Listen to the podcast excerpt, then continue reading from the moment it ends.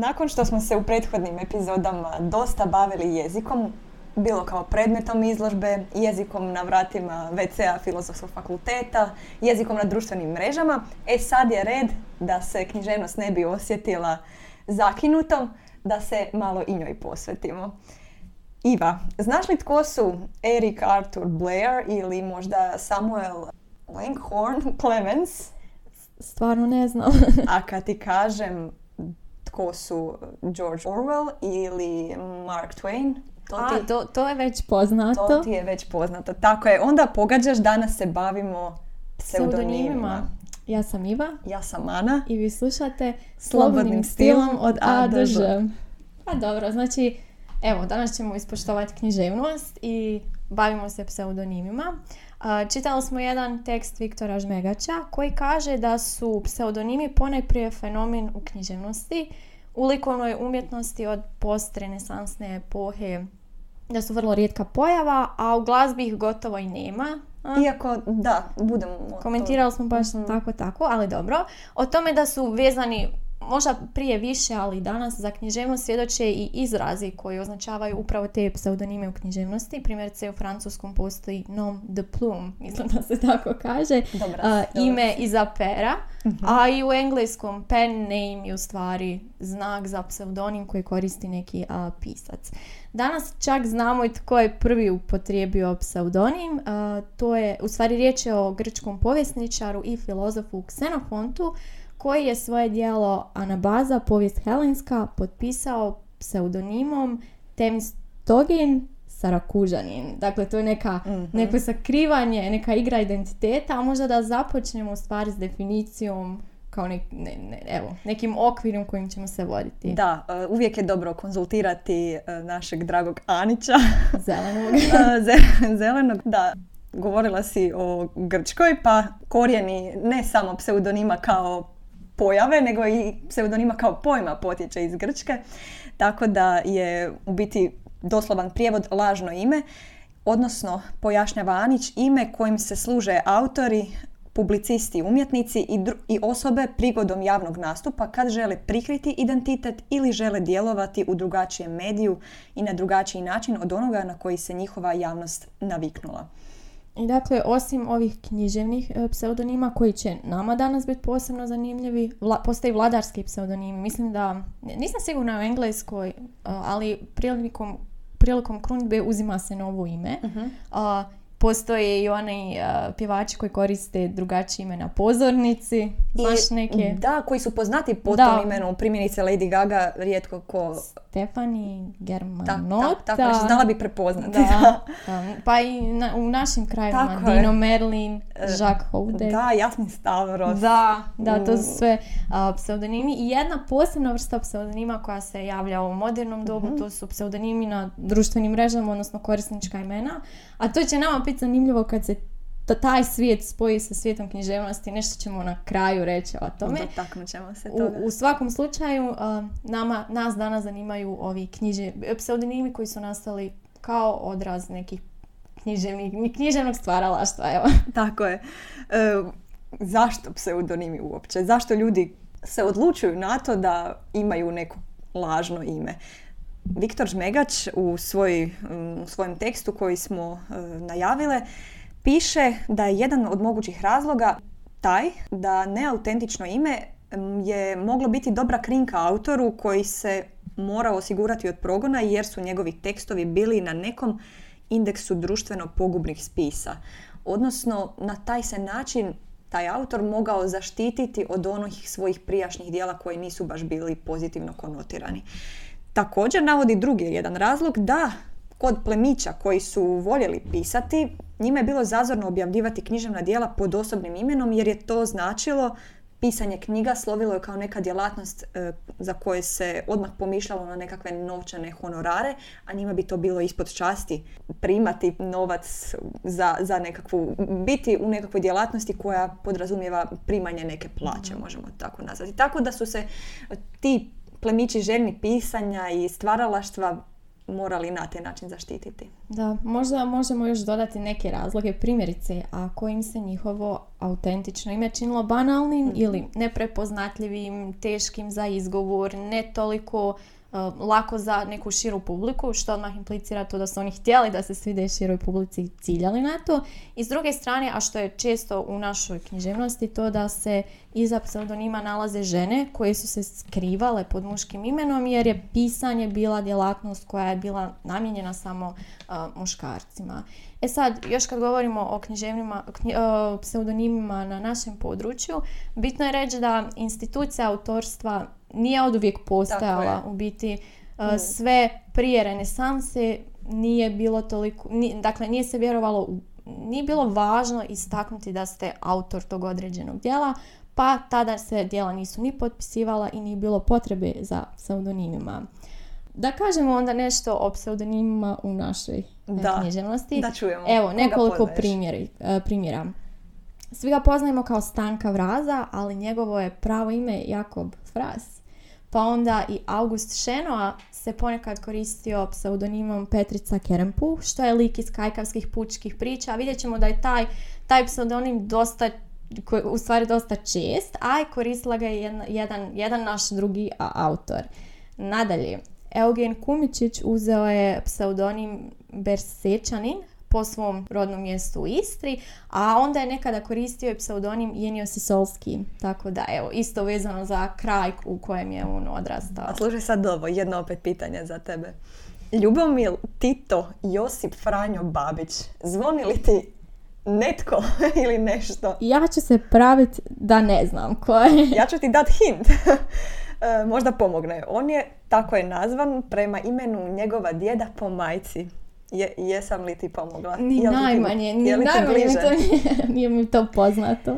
Dakle, Ksaver Šandor Đalski, poz- poznatiji po tom imenu nego po e, svojem pravom vlastitom imenu, tako pripada onim književnicima koji su se u svojem stvaralačkom radu uvijek ili gotovo uvijek služili jednim pseudonimom koji je poznatiji nego li njihovo pravo ime. Tom krugu vidjet ćemo pripada i J.K. Rowling na koju ćemo se em, i vratiti, ali ono što smo uočile, prove- smo jednu anketu među kroatistima i čak, čak je 87% kroatista znalo tko je, tko je to dugačko ime, tko se skriva iza tog dugačkog imena i by the way kad smo već kod toga, danas mu to ne bi stalo na osobnu jer ti možeš staviti samo dva imena i dva prezimena maksimalno, tako da bi mu ipak prošlo ovo samog savršan Đalski. Mislim da ljudi to pamte upravo zato što je toliko dugo ime. Da, Ne znam, ja znam mi kad smo išli u srednju školu, kad smo to radili i kad nam je profesor pročitao cijelo ime, svi smo ga zapamtili, baš zato što je bilo toliko dugo. Ne, mislim, tko ima četiri imena? Tako da, evo. Ljubomil, Saver. Da, e, nadalje, imamo, imamo još, nije to sve. E, slijedi nam još jedan e, hrvatski književnik koji je kršten kao Antun. Samo kao, kao Antun, no svojem krštenom imenu pridodao je još, još jedno ime koje mu je služilo kao pseudonim. Branimir, odnosno Branko, odlučio se za ovaj Branko, ovaj kraći oblik i kaže on prema njegovim riječima e, možemo iščitati da je samo to koristio s dječačkom nakanom prikrivanja sebe kao pisca i svojih godina. Tako da se radi o Antonu Branku Šimiću koji je tada 14-godišnji e, Antun, e, 1913. godine u časopisu Luč objavio pod pseudonimom Slavče e, jednu svoju prvu pjesmu naslova Zimska pjesma, a potpisivao se i kao Antun Šimić, dakle pravim imenom Ante Šimić, Antun B. Šimić, Antun B. Šimić Hercegovac, Antun B. Š. Ić e, i tako dalje. Branko Zvonković, tako je još.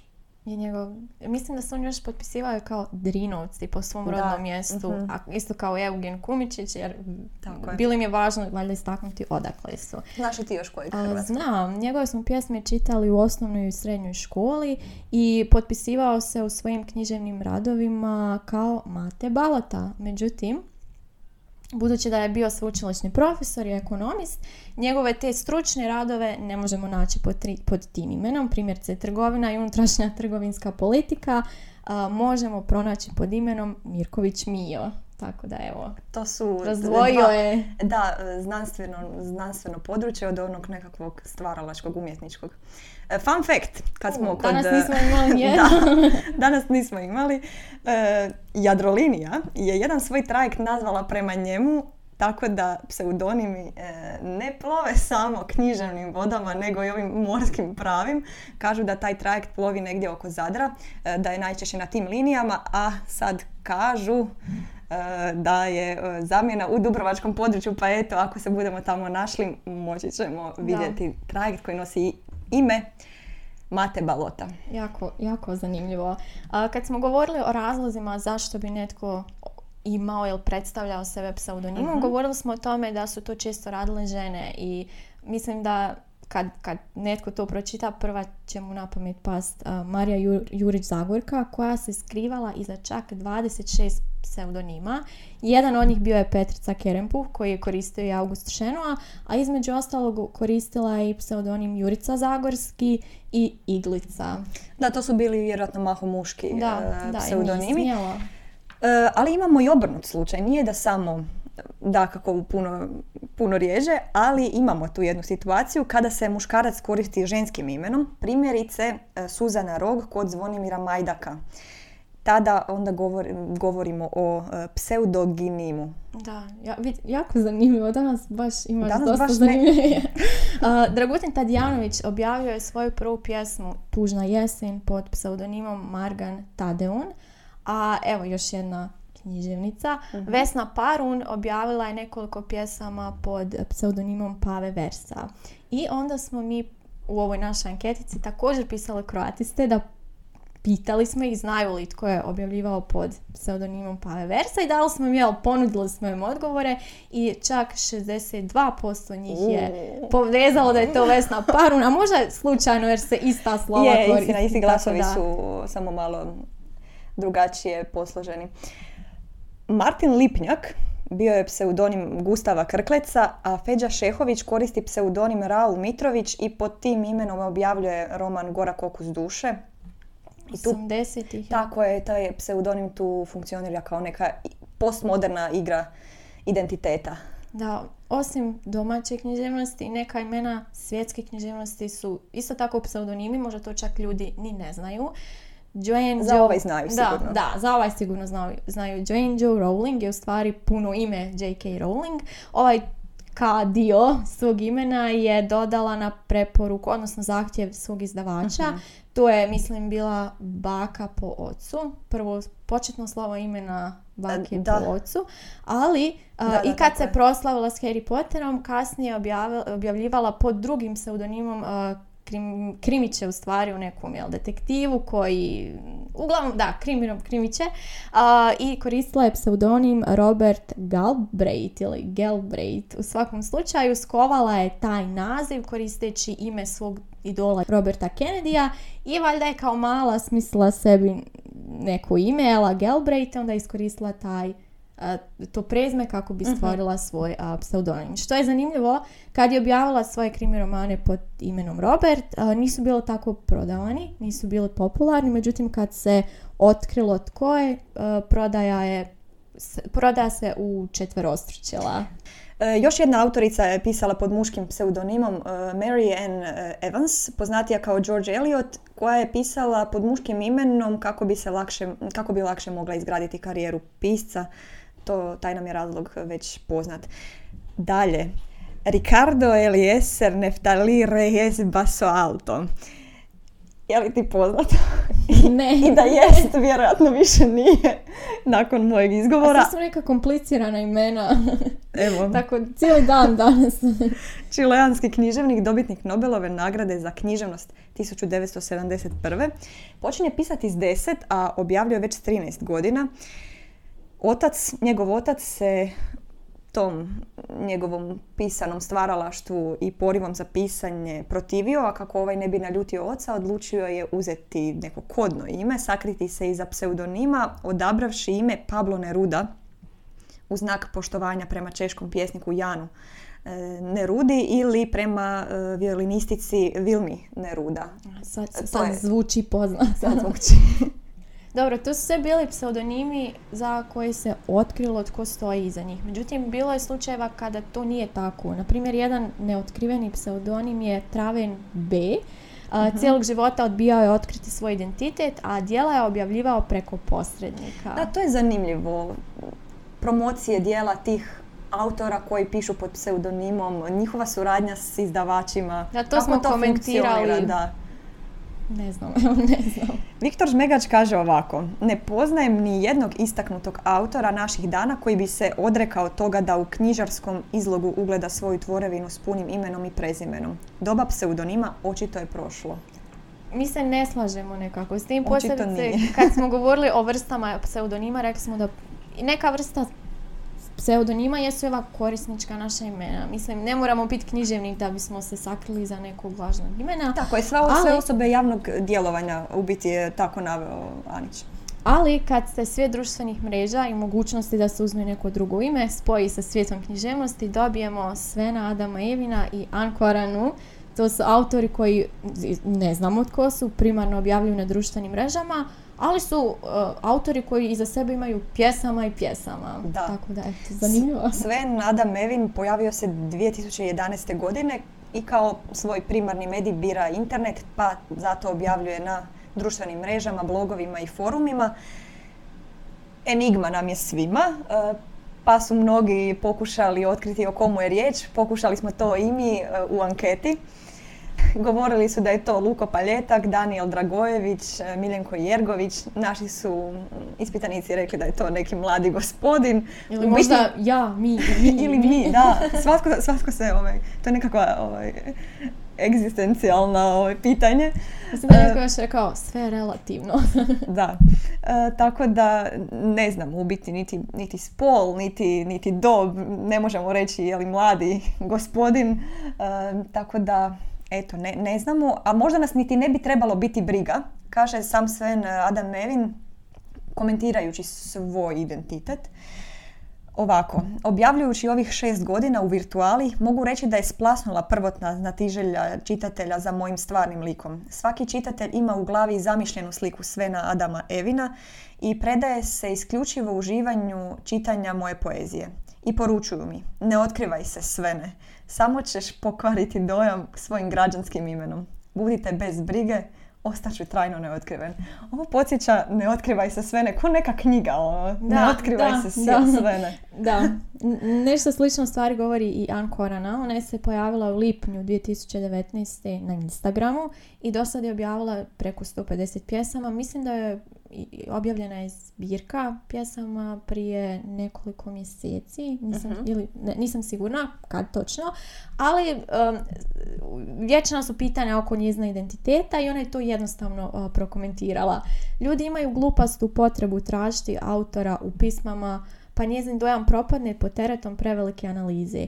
Bit je da ljudi, da ljudi u njima traže sebe, a ne mene. I to mi je onako jako zanimljivo. Kad smo čitale neke intervjue Svena Adama Emina, on je rekao ja ću na svojim promocijama uživati u zadnjem redu.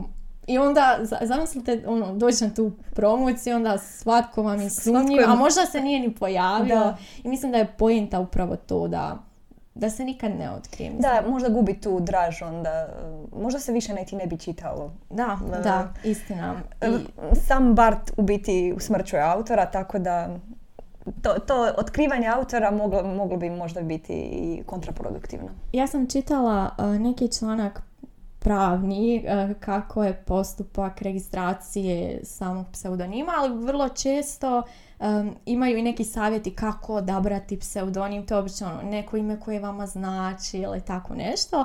I onda sam ja razmišljala, dobro što bi bio moj pseudonim, ali ja se ni- nisam morala puno razmišljati jer internet ima odgovor na sve. Tako Pa je. smo našli pen name generator koji će nam dati naše savršeno neku lažno ime i sad nije bio nijedan slavenski jezik nažalost hrvatskog nema, nije bilo ni ruskog, samo su ovi jel, veći jezici, pa smo, uh, mo- mo- može se odabrati kao jezik na kojem biste stvarali, početno slovo tog pseudonima i čini mi se možete birati muško, žensko, jel? Uh, evo, ja imam svoje pseudonime na engleskom, francuskom i njemačkom, Da čujem. Što te zanima? Ajde, koji je? Sve, sve. Na engleskom je izbacilo Isabella Stokes.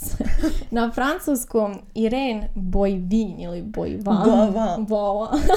I na njemačkom što mi se najviše sviđa Ilma Forst. Ali zvu- zvučno je, stvarno je zvučno. I poslala sam i tebi poveznicu, pa jesi Da. ti možda... Angela Arnold na engleskom, francuski pseudonim Adelph Rousseau. Oh. Viš kako prezime? Da, da, da, da. Čovječe. I na njemačkom, ne na njemačkom, ja nisam na njemačkom, Na na talijanskom. Allegra Lorenzo. Ja, i sad ako bismo uzeli ova nova imena, morali bismo mijenjati koncepciju. Pa ne, e, pa, pa nećemo nećemo. mijenjati radi imena emisije, Nećemo. pa onda nećemo. I baš smo evo pred kraj komentirali kako um, pseudonimi čini mi se opadaju možda, a možda i ne ovim društvenim povećanjem te aktivnosti na društvenim mrežama, ali svakako od pista se danas očekuje puno da bude svojevrstan brand, uh, da je prisutan na društvenim mrežama, na događajima, a onda to se dokida ljudima koji se koriste pseudonimima. Baš ne mogu ići na promocije, paliti Instagram live, pa možda to evo. Ali ima čari u tome što se kriju iza nečeg. Da, I ne ja bismo mislim trebali isto. kopati i istraživati. Mislim da su neku italijansku mm, autoricu tražili tako što su gledali onu transakciju novca u bankama i tako. Ne, ne mislim Ne. da čar leži u tome da, da, da se ostane neotkriven. Tako je. I treba to poštovati. Ništa, evo. To je to. Sve je rečeno. Sve smo rekli. Ja sam Ivan, Ja sam Mana, još uvijek. još uvijek. I vi ste slušali Slobodnim stilom od A do Ž.